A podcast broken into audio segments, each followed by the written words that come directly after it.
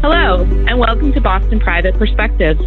I'm Shannon Saccocia, Chief Investment Officer at Boston Private. This week, we're going to be switching up our podcast a bit. With the Fed's announcement last week of a new approach to their dual mandate of inflation and employment, I thought it would be great to bring in our resident Fed expert, Ryan McQuilkin, to talk about how he sees this decision shaping policy going forward. Ryan heads up the fixed income team here at Boston Private and helps me to set our investment policy and strategy as a member of the Investment Policy Committee and our Asset Allocation Working Group. Ryan, welcome to the Perspectives Podcast.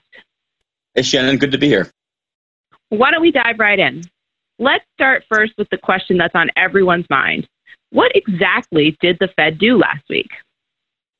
Sure. So it is it is a bit confusing. Uh, at their at the recent policy review at Jackson Hole, they communicated that they are going to view inflation differently, uh, especially as it pertains to hitting that that famous two percent target. Um, you know, essentially, they have determined that over the last several years, uh, the U.S. economy has sort of structurally changed, uh, and they are now willing to let inflation run higher than maybe they would have previously. Um, you, you, know, in the past, the Fed would would start getting cautious. They they would maybe even preemptively raise interest rates as the economy got to full employment, believing that inflation was on its way soon. But you know, they are changing their view on this somewhat. They no longer believe that a low unemployment rate necessarily leads to inflation. Um, as I mentioned, there has been some structural changes to the economy, you know, namely, namely aging populations and increased amounts of debt levels um, that are overall deflationary, to name a couple. Um, and also, the Fed has has witnessed has just witnessed an 11-year expansion accompanied by low interest rates and also a low unemployment rate that did not uh, lead to inflation. So uh, that sort of informs this new view.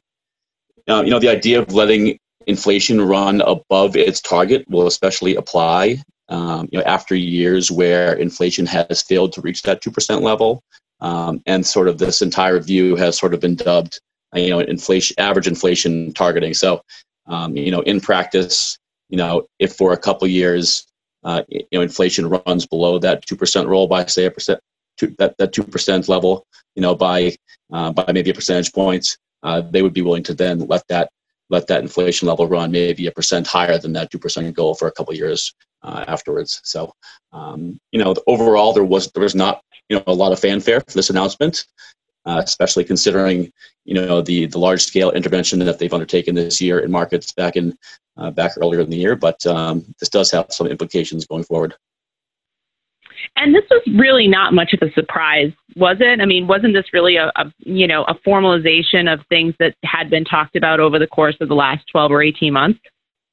It was. They, they've been talking about this, you know, off and on for um, for several years, and really, even this time, they didn't put any, um, you know, any firm guardrails around it. There, there was no specific mention of of um, of numbers they're trying to hit, or, the, or you know how many years they're gonna they're gonna have this this, this policy in place. So it's still very, you know, it's very flexible. They, gave themselves quite a bit of room to maneuver, but um, it does speak to a formalization of something they've been speaking about for a while.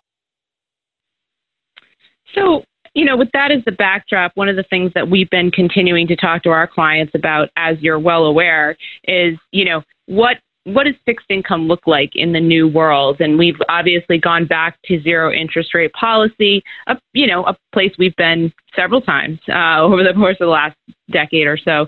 And so, can you talk to me a little bit about, you know, how we view um, our outlook for bonds, given what happened last week, and really given what everything that's happened since sort of mid March? Yes, it, it's a very challenging environment right now, especially with um, with rates at low levels, um, with spreads at very tight levels. You know, there's not a ton of value out there. Um, we of course, you know, remind our clients all the time that you know bonds have um, you know very important risk mitigation um, you know uh, characteristics, um, and this probably does not have an immediate impact on overall interest rate levels. You know, right now we're sort of we're still under the specter of COVID nineteen and and the implications of that. Um, you know, the, the, you know the, the, economy essentially is still in repair mode as opposed to growth and inflation mode for now. But uh, but down the road, this does have some implications. You look at the markets last week, and you did see uh, you know, forward inflation expectations increase modestly, but um, really the market's taking sort of a, um, a wait and see approach. Um, but you know, as we get past as we get past COVID, uh, you could see a steeper curve. Um, you, you, could see higher rates modestly. You know, at least to at least to start you know, over the next few years. Um, you know, this probably argues for keeping portfolios on the shorter side in terms of duration wise, um, and also sort of uh, you know, argues for probably keeping some dry powder available, whether that be in um, cash or cash alternatives or short-term securities. And that's really just one side of that yield curve steepening, right? I mean, it's the inflation expectations, but it's also those expectations for stronger economic growth, which um, I think are, are starting to be priced into the market on the equity side. But to your point, we really haven't seen the yield curve price in robust economic growth in 2021 quite yet. Is that fair? That is definitely fair. I mean, you know, coming out of 2008, um, the curve got quite a bit steeper. You haven't seen that um, at all. Um, you know, certainly not yet.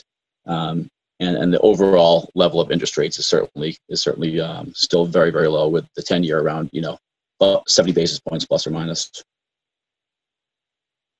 So when we think about, you know, because obviously here at Boston Private, we're managing globally diversified portfolios. To your point about risk mitigation, making sure that we're appropriately diversified um, across equities, fixed income, cash, alternatives.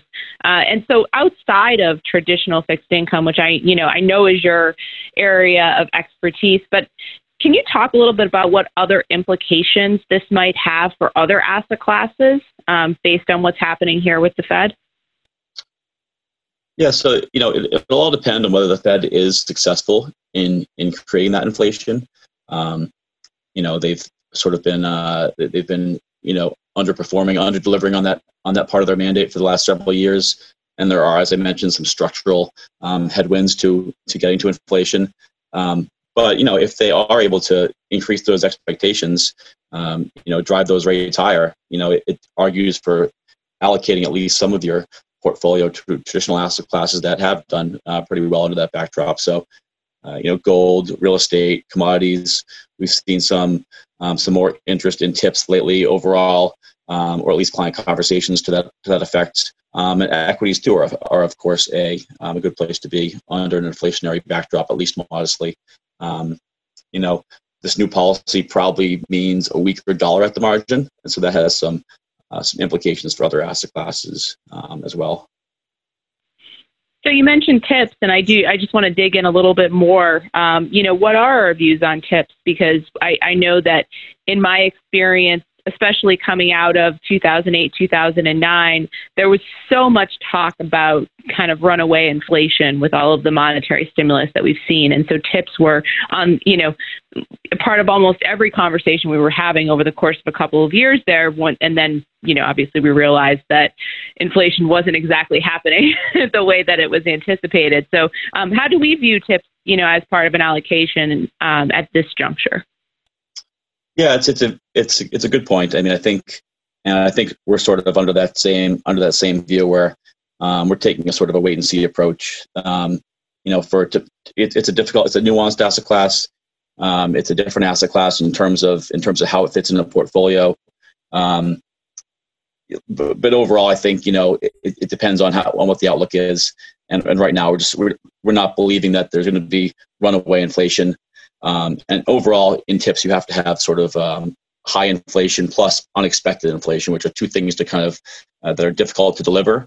And the track record of the economy and the things that are going on, um, you know, probably won't drive runaway inflation for a while if it ever does. Um, so we're sort of cautious on TIPS as well, still. Great, thank you so much. One last question. If you had to give, you know, a final word of advice for our investors who have bond allocations um, and they are looking for questions that they should be asking their advisor, either here at Boston Private or elsewhere, you know, what are those one or two questions that you should be asking about your fixed income exposure in this environment? Yeah, I would I would say, um, you know, think about why you want fixed income. Um, you know, stay the course um, you know, remain flexible. um, you know, think outside the box, think creatively. Uh, rates are low, um, but there are things you can do uh, within fixed income and with different types of securities, uh, different types of, of duration targeting, um, you know, different types of asset class within fixed income that can sort of mitigate the effect of um, of lower interest rates, uh, you know, until we get to higher interest rate levels, um, as well as sort of accomplishing the overall goal, which is to um, to keep the volatility down in the portfolio. Great. Well, Ryan, I really want to thank you for joining us today. Uh, I think that you've shared an insight that will certainly prove beneficial for our listeners, um, and we certainly look forward to having you back on uh, in the coming months as this story unfolds. Great. Good to be here. Thank you as well. And thanks again for listening to this week's podcast. I want to encourage all of you to reach out to our team here at Boston Private with any questions or concerns you may have. Providing guidance and support as a trusted advisor is our mission. If you have any questions or thoughts on our points today, you can find me on Twitter at Shannon Saccocia. You can also read our latest perspectives on the markets, the economy, taxes, estate planning, and fixed income by visiting bostonprivate.com. And if you want all of this information delivered right to your inbox, I encourage you to sign up for our newsletters while you're there. Be sure to subscribe to the Boston Private Perspectives on Apple Podcasts, Spotify, or wherever you prefer to listen. And I look forward to coming to you once again next week.